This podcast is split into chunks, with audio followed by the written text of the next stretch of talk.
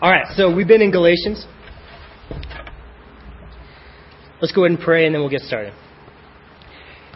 Jesus, I thank you so much for your, your word to us. That you don't leave us as people who are just supposed to find our way here in this world with no hope and no direction, God, but you give us exactly what we need at the exact right time to save us.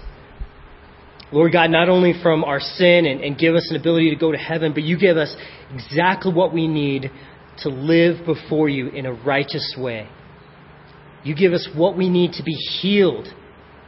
You give us these things because you cared about us. God, we can never be people who say, What has God done for me? Because there's a, a thousand things we could point to of what you have done for us, and a thousand breaths we have taken today that were a gift from you, Jesus. And Lord God, we, we live because of your gifts. But yet, so often, we reject your gifts on a daily basis. So, God, I pray in this time right now, you would teach us how to accept your gifts. That you would teach us how to be humble enough to receive the things you want to give us. And most importantly, to receive your Holy Spirit that you give without measure to all who ask you. And so, God, we ask you.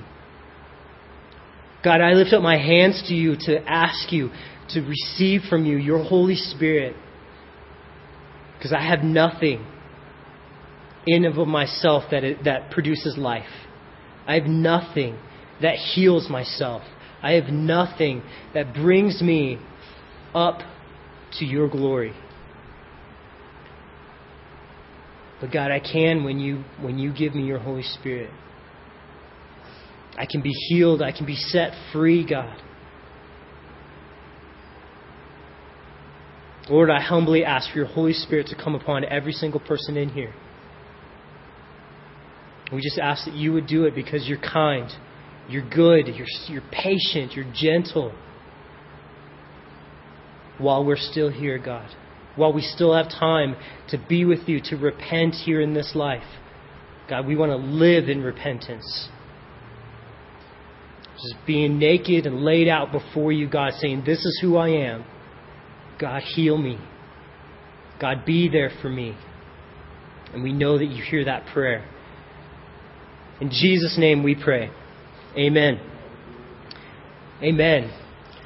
Know, I listened to uh, Avan's study a couple weeks ago on prayer, and it rocked my world.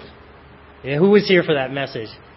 Dude, thank you, brother, for bringing the Word of God for and, and teaching us how to pray, teaching us what your mom taught you. I just I was so blessed by that. So thank you so much for that.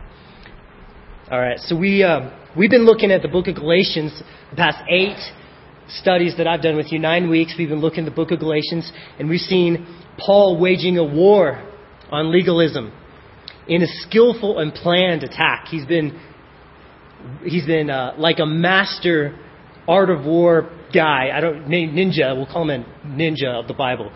He's been waging war on all the ways that legalism can ruin our lives and give us, gives us a false sense of security. He's um, in the in the two chapters that we've gone through because we're in chapter three, verse one right now. In the two chapters we've gone through, he's clearly stated the theological error of legalism, and uh, he followed that by his own personal personal testimony that bore witness of the truth of grace. And we've been contrasting grace and legalism and how God works based on gifts and not wages. That He loves to give grace. And He really doesn't like to relate to people based on what they earn because all of us earn death by our sin. So we've been, we've been contrasting grace and legalism quite a bit. And then he followed that with a little story about our dear brother Peter, who fell into the same mistake as these Galatian churches that Paul's writing to in this book. And he's talking to the Galatians and saying, hey, it can happen to the best of us. Peter's like the best of us.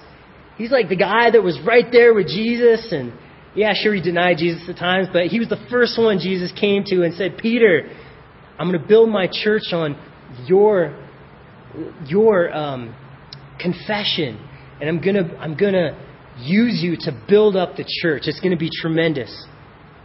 And Peter and so Peter was used to start that early church. And his preaching on that first day, when the Holy Spirit came on the day of Pentecost, three thousand people got saved that day. It's like all these people, he's just open air preaching and, and it was just glorious. And, and he just has all this boldness and then the Holy Spirit comes down and there's tongues of fire and there's craziness everywhere. 3,000 people get saved. And Peter is like the, the, the first pastor basically of that church in Jerusalem. But even Peter got tripped up when some brothers from James came and they, they when they came, they had this legalistic bent, this legalistic idea behind them that said, that's fine if you guys believe in Jesus, but you're not really a good Christian unless you get circumcised or unless you follow the laws of Moses and the Ten Commandments and all these things. And Peter fell for it. He was intimidated by them. He wanted to make a good impression on them. He wanted to save face. And so our brother Peter didn't sit with the Galatian Christians, the Gentile Christians, or it was actually Antioch. And he sat on the other side of the room with his Jewish bros over here.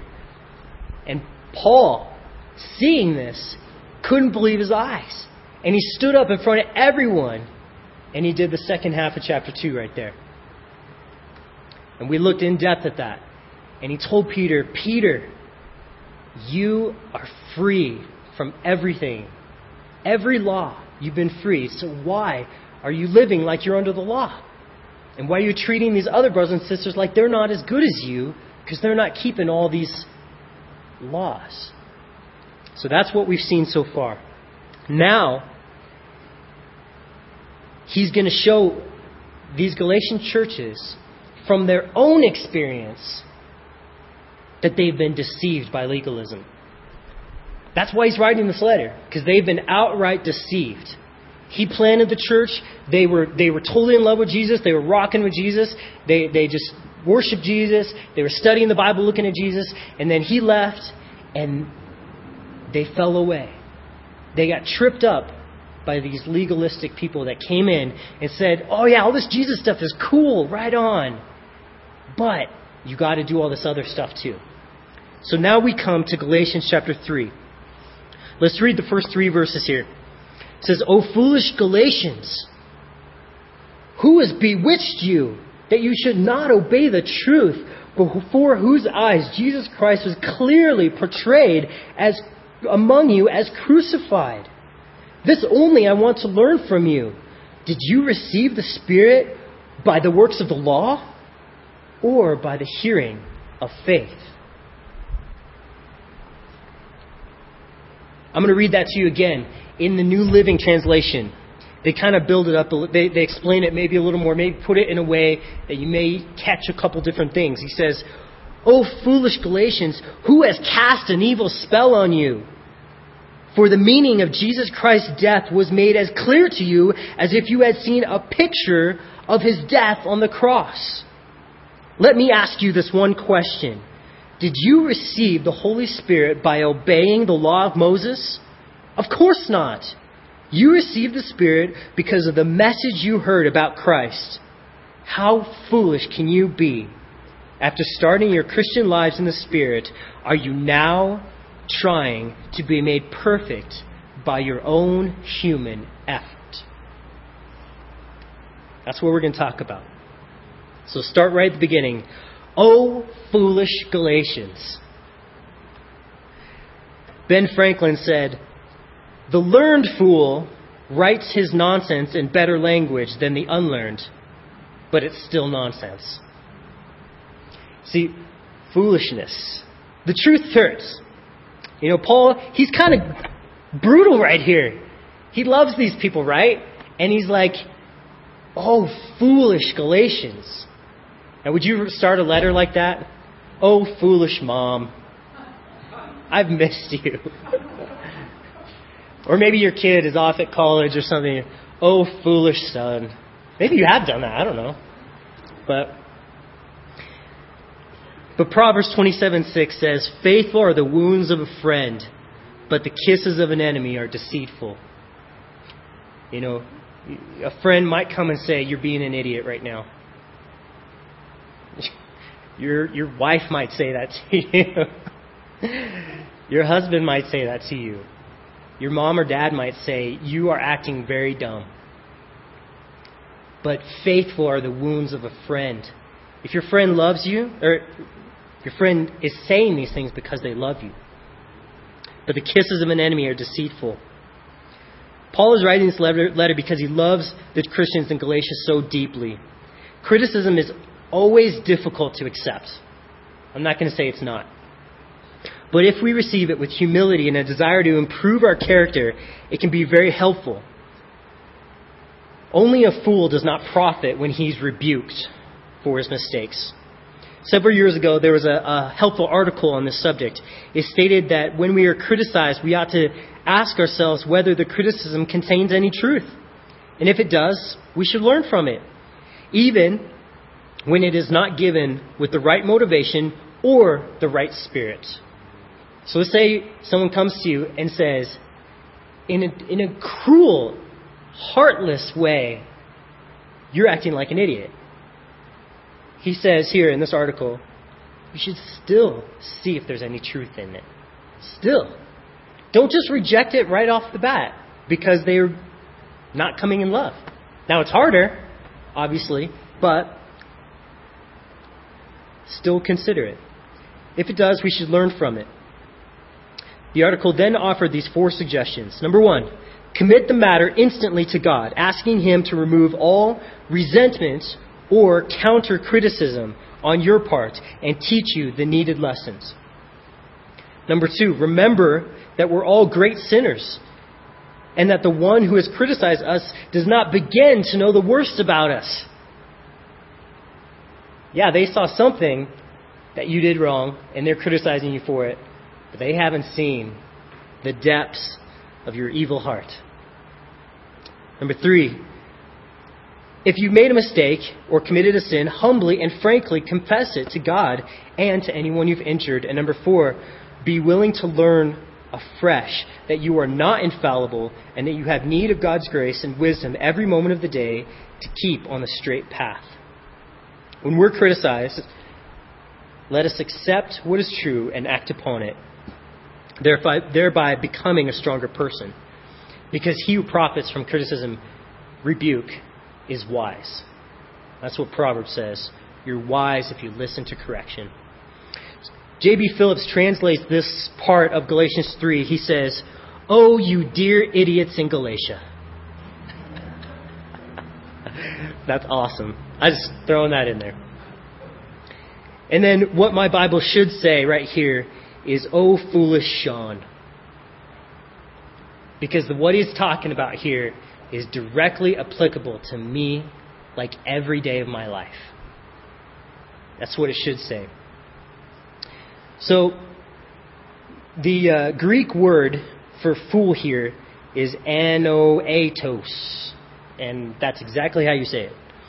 Just kidding, I have no idea. But uh, it, it means not understanding, but uh, it has an idea of someone who can think but fails to use their power of perception.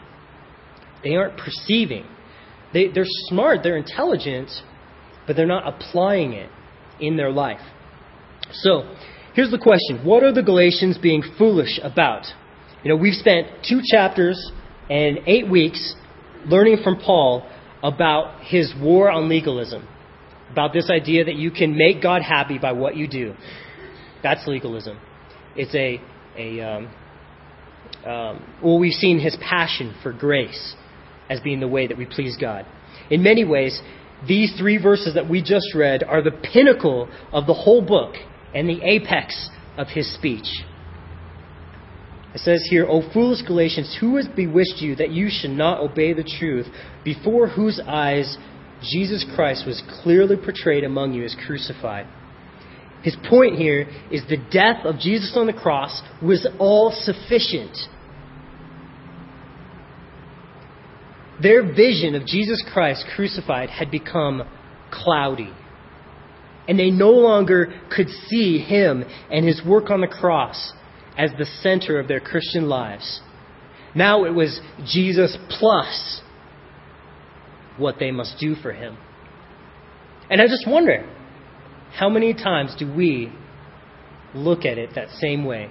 Our Christian life is not just about what Jesus did on the cross, but it's about what Jesus did on the cross plus what I can do for him. And that's what we're constantly thinking about. That's what I'm constantly thinking about. But we contrast that with Isaiah chapter 26, verse 3. It says, You will keep him in perfect peace whose mind is stayed on you because he trusts in you. Again, at the very beginning of the study, we said the book of Galatians was about not what we do, but who we are. And we get changed in who we are by who we look at, who we stare at, who our attention is on. Their attention has gotten distracted. Their vision of Him is cloudy. Him on the cross is not the center of their attention anymore. They've gotten distracted, tripped up by legalism. And Paul, in his skillful way, he says, Guys, you have become foolish because you, you know about the cross, you know about it, but you're not focused on it. You, you think you know, and you may, you may know in your mind, He died for me on the cross. But it's not the only thing that you depend upon every day to get you through that day. That's where they had tripped up. That's where they had fallen. That verse in Isaiah says, You will keep him in perfect peace whose mind is stayed on you because he trusts in him. Because what we're looking at is what we're depending on. What you're looking at is what you depend on. He says here, Who has bewitched you? The title of our, our, our message tonight is Charmed Snakes. Okay? I'm going to tell you why here in just a minute. Spurgeon said, Get the real atonement of Christ thoroughly into your soul, and you will not be bewitched. You will not be bewitched. Paul is saying, How could you have forgotten about this? Well, maybe you didn't forget because you couldn't have. I was really clear when I was with you before. I told you all you need is Jesus, and something has happened. So you couldn't have just forgotten. Someone must have put a spell on you. David Guzik says the word here is evil eye. That word bewitched literally is who has cast an evil eye on you.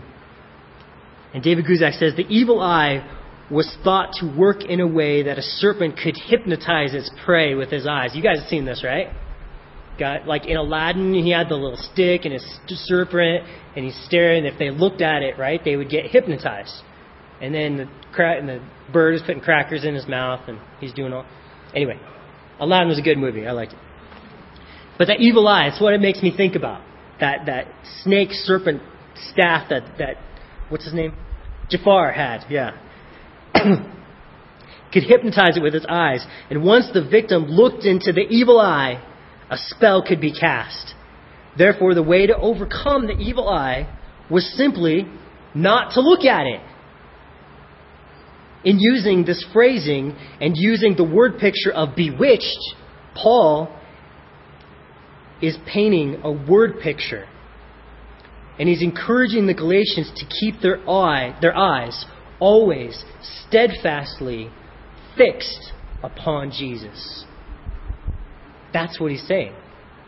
And that's why I said before that you, in that verse in Isaiah 26 3, you will keep him in perfect peace whose mind is stayed on you, whose eyes are not looking at the, the deceitful snake. All right?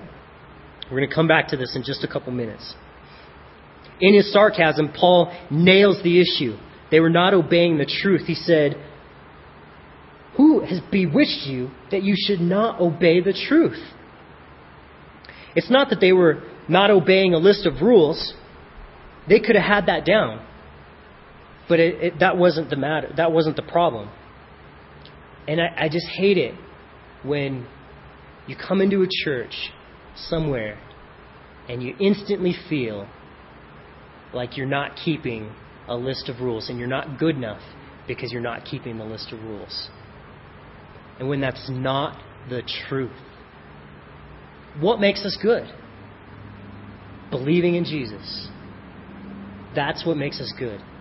And you walk into a church, that should be the only thing that you're judged by. Do you believe in Jesus? Great. Then Jesus is going to take care of all that mess in your life. Jesus is going to take care of it. You just keep following Him. Keep your eyes fixed on Him. You can't have your eyes fixed on Him and be out having an affair. Those are two different directions. That's why the. Oh, we're going to get to that in just a second. Oh, this is good stuff. It wasn't a list of rules that they were breaking. It was the truth that they had left. The truth. John 6:29 says Jesus answered and said to them, "Well, let me we read this last week. Let me just re- remind you. They came to him and said, "What do we do to do the works of God? What can we do?" And maybe when you come into a church, that's what you feel. What, what do I have to do to do the works of God or to make God happy? What do I got to do? And Jesus answered in, John 6:29. Jesus said, "The work this is the work of God, that you believe in him who he sent." See, they, these Galatians, had an internal desire to rebel against the truth. They thought they could please God by their works, or they got deceived that they could please God by their works. I have an internal desire to rebel against the truth. I think sometimes I can please God. I am constantly asking the question in my mind what do I need to do to please you, God? What can I do to be more filled with the Holy Spirit than I am? What can I do to get a gift? Didn't we talk about that last week? Can you earn a Christmas present? No. Can you earn a gift? No. You just ask, and God gives it. But I'm constantly thinking that way. See, the Holy Spirit is not a prize earned through the works of the law. That very question in my heart shows the fleshly desire to please God out of my own efforts that's still there. And it clashes with the truth. Here he says, they are not obeying the truth, the truth of grace. This should be the most elementary thing that we learn. When we first come to know Jesus, this should be the first thing that we learn. Even Hebrews 6:1 says, "Therefore, leaving the discussion of elementary principles of Christ, let us go on to perfection." So he's saying, okay, now we're going to leave these elementary things, and then he describes them, not laying again the foundation of repentance from dead works to faith of the living God. Works, thinking that we please God by our works, is should be the first thing that leaves when we come to know Jesus. And it is, if you actually come to know Jesus, you understand, okay, I understand. I can't work my way to heaven. There's nothing I can do to get to heaven, but I can accept a free gift. Why does it change the next day? Why does it change the next day? See, here's where we have to divide this topic of the grace of God into two sections. And we have to talk about justification and sanctification. And you guys who have been coming to the men's Bible study, you're probably like, are you seriously going to talk about this again? Because we've been talking about this for like a long time now, like half a year. The same discussion about grace and how it's there for our justification to get us saved. The day you were born again, you realized, I can't make it to heaven, so I'm going to accept this free gift of salvation and forgiveness, and I start my walk with God. New birth, new life, personal salvation. And then we separate it. And then what happens the next day? Till the day you die is a process called sanctification. And that's moving on with God, growing with God, changing, becoming a godly man, walking in the Spirit, day by day being a Christian who's growing in Christ likeness.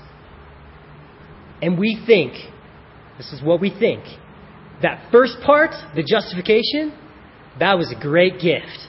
We all get that. I think everyone in here can understand that. But I think 95% of us have struggled the next day. How do I change now? Okay, okay. Here, it was a gift and it just happened. The next day, I need to start trying hard. to be a good Christian? How many times have you thought, I need to be trying harder to be a good person? What we've done is we've become foolish. That's what Paul's saying here. Well, wait, wait. It works for you to get saved. It worked for all of your sin ever in your life to go away, be washed away. It worked. And you think you can do something to add to that? Really? It doesn't work that way. It's, it works then, and it works every single day, and you're going to see it right here.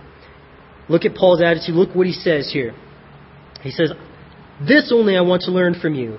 Did you receive the Spirit by the works of the law or by the hearing of faith? Are you so foolish? Having begun in the Spirit, are you now being made perfect by the flesh? So he says, How did you get saved? How did you begin this relationship with God?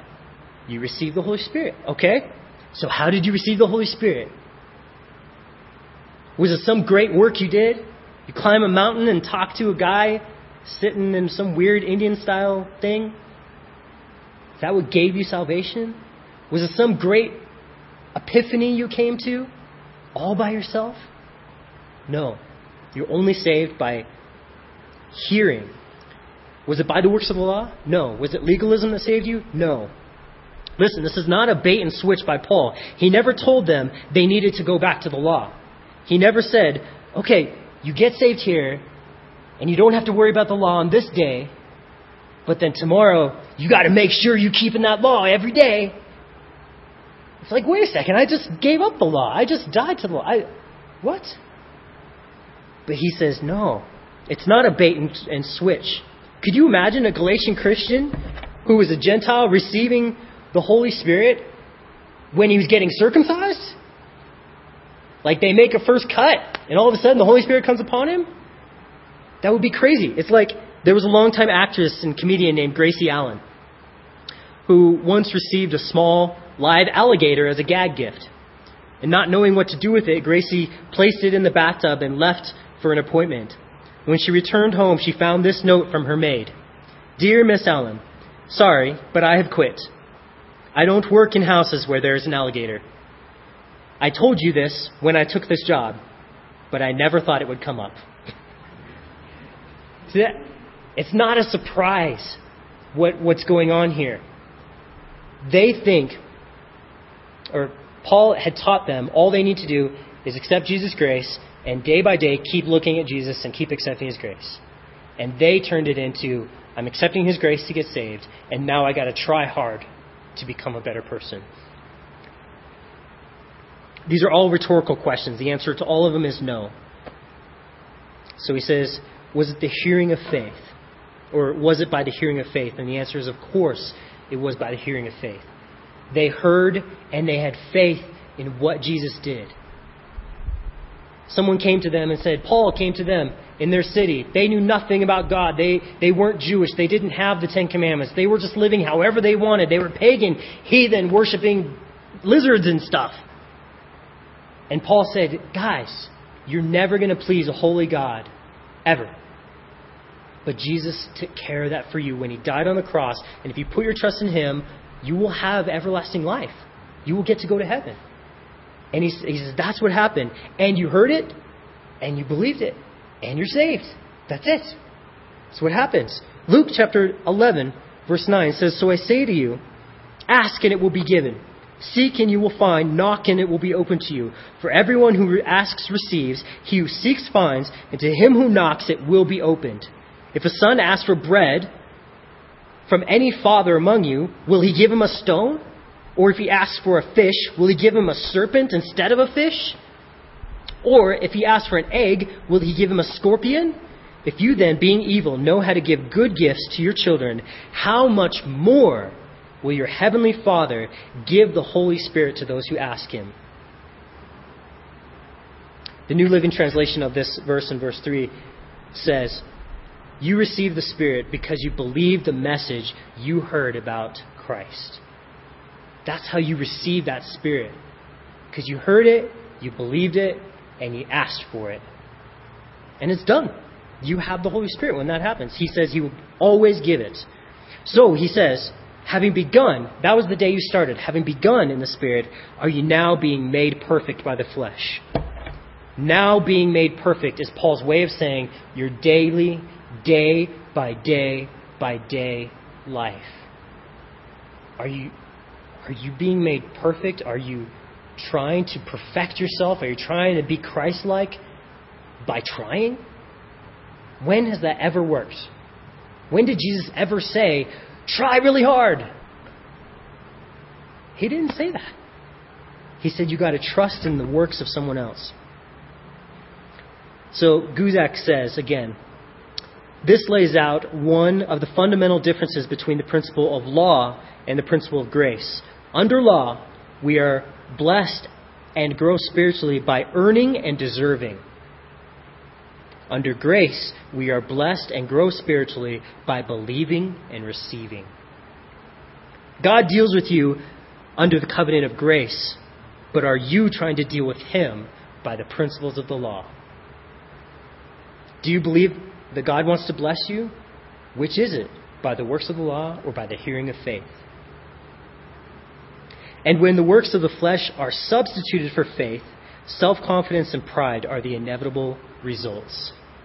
Man, Spurgeon said this The reason of this contention lies in the fact that, the, that man is not only poor, but proud, not only guilted, guilty, but conceited, so that he will not humble himself to be saved upon the terms of divine charity, and he will not consent to believe God. He prefers to believe in the proud falsehoods of his, of his own heart which delude him into the flattering hope that he may merit eternal life.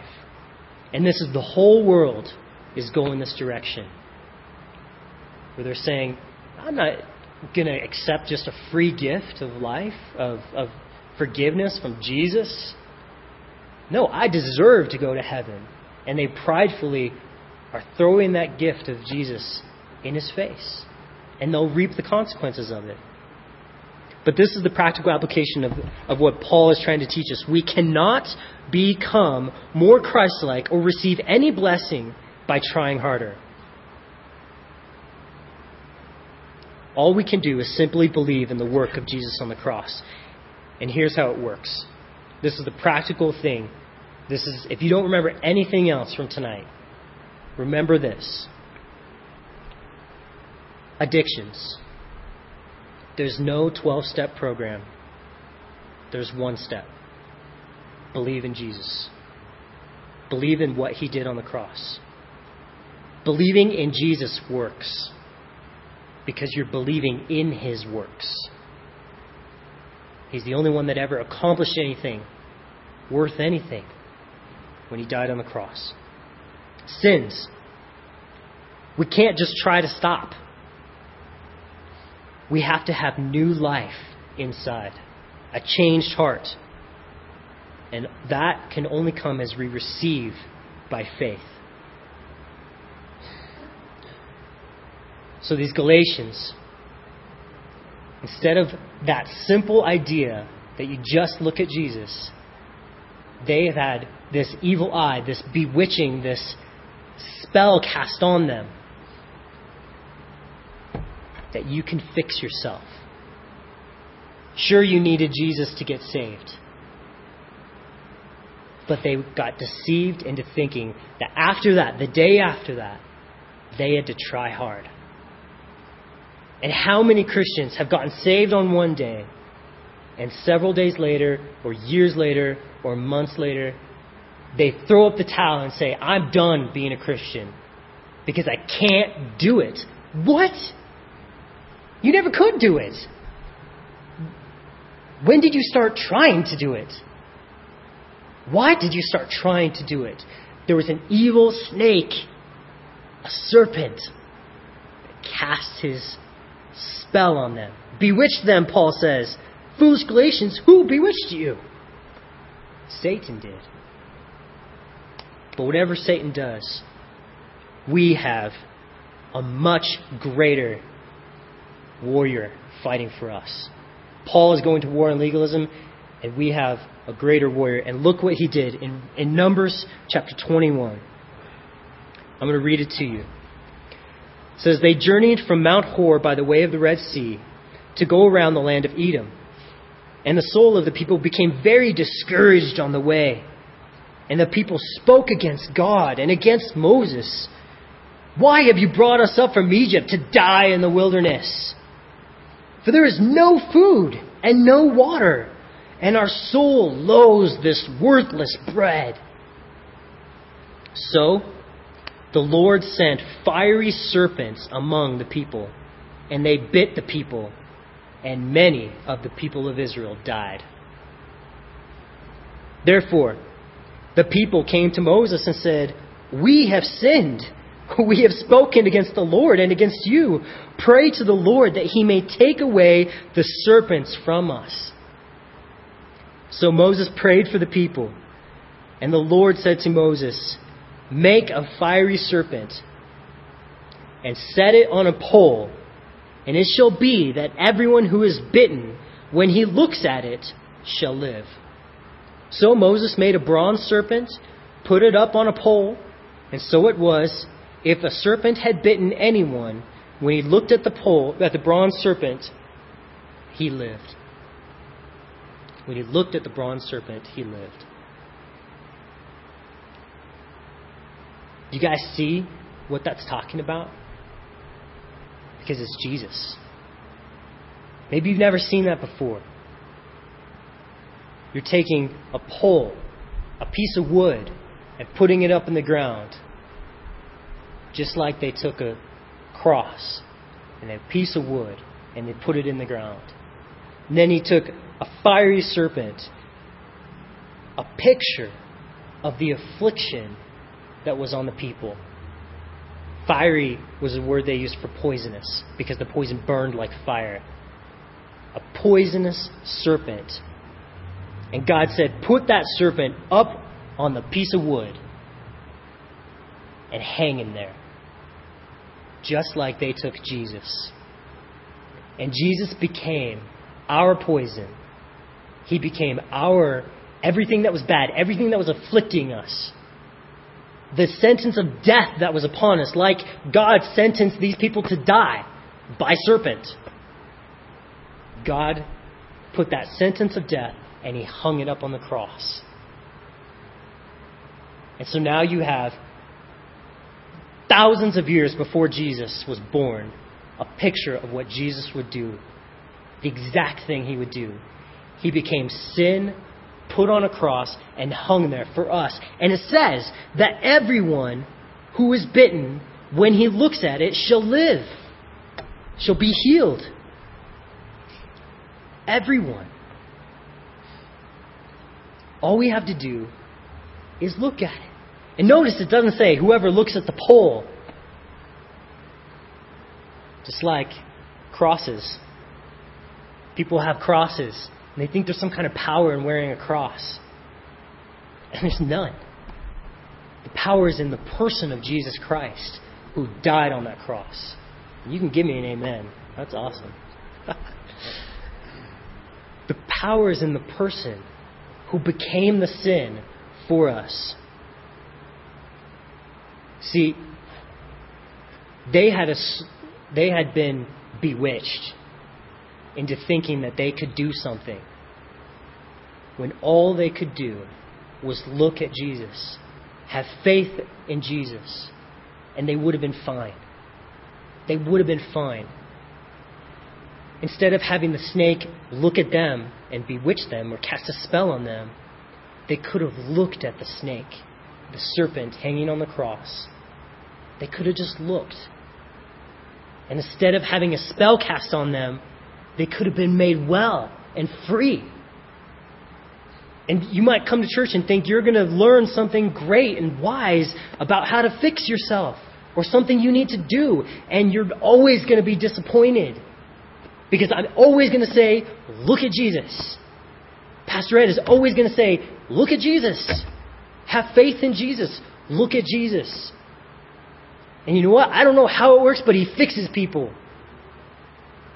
He fixed me, and He's fixing me every day when I look at Him. And the days when I don't stare at Him, that, that poison starts to work inside me. It starts to make me selfish. It starts to make me brutal. And I start to be like this person, like, God, I'm just, why have you brought me out here? And I'm in the Red Sea, and this bread stinks, and I just hate my. It doesn't work when you take your eyes off Jesus. And here's the thing taking off, putting your eyes on Jesus isn't to work. Because faith in Jesus is just depending on the works of another person. You're depending on the works he did. And when you get your eyes off of what he did on the cross, it doesn't work anymore. Nothing will work. And You may be coming in here tonight and uh, like not not having any idea what's going on in your life. Or you may have a solid direction of where you're going. Why are you doing what you're doing? Is it because Jesus died on the cross? Good, then keep doing that. Is it because of anything else? Then question what you're doing in your life. That's why we keep our eyes on the cross. Am I going to work because Jesus died on the cross? Great, keep going to work. Am I going to work because something else? It's not going to work. You come to a church called Calvary. You know what that word means? That's the hill that Jesus was crucified on. Our very church is named to hopefully keep our eyes on this that Jesus died on the cross. We don't want to think about anything else. We don't want to talk about anything else. It's Jesus and Jesus only.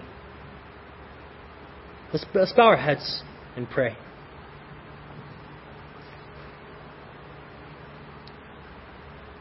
Lord God, I.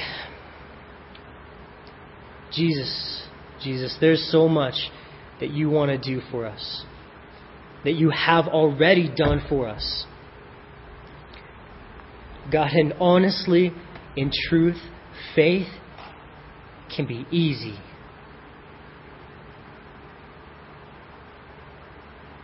If we just surrender.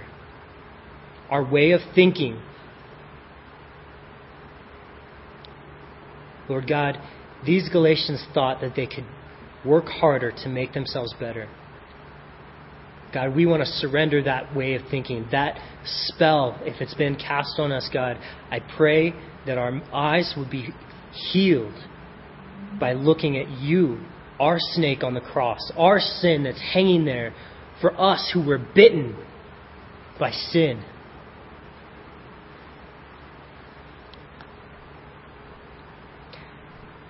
And with all our eyes closed and with every with just all of us praying right here. Lord God, I know that you have been working with your Holy Spirit and, and just longing to pour out your grace into people's lives. And we believe that. And God, I pray that maybe there's someone here who has not yet believed. God, I pray that right now they would make a decision to believe. God, there's no, no other way that works. We can clearly see that. Our own conscience bears witness inside us that we can't fix ourselves, that we live in a messed up world and we're messed up people. But we're hearing a message right now that you fix anyone that looks on you that you heal them and you forgive them. And as we keep our eyes fixed on you, you cleanse us, you make us Christ like on a day by day basis. If there's anyone here tonight that has never done that and you would like to do that, just pray. Ask the Lord for His grace. And Jesus is 100% able to give you that grace. Not only able, willing. And he gave us that story of the, the father giving his son a scorpion instead of an egg, or all those different examples he gave. And he says, How much more is your heavenly Father going to provide to you the Holy Spirit, the very salvation that you're looking for, to anyone who asks, no matter what you've done or where you've been? And this is perfectly applicable to all of us in here whose marriages are messed up, whose job sucks, whose school is terrible. This is for us. We keep our eyes on Jesus, and He fixes it. He makes it work. Jesus, let everything be for you, and, and because of you, God, Lord, keep us just focused on you. Whether it's the music we listen to, the radio station we tune into, the movies we watch, God, our mind is going to be fixed on you from this day forward, Jesus. And if we sin, if we mess up, God, we are going to be people who repent. Because that's a beautiful thing to turn back to you and just say, I messed up, Lord. Please forgive me again. God, thank you for your beautiful word that is spoken to us tonight. In your name we pray. Amen.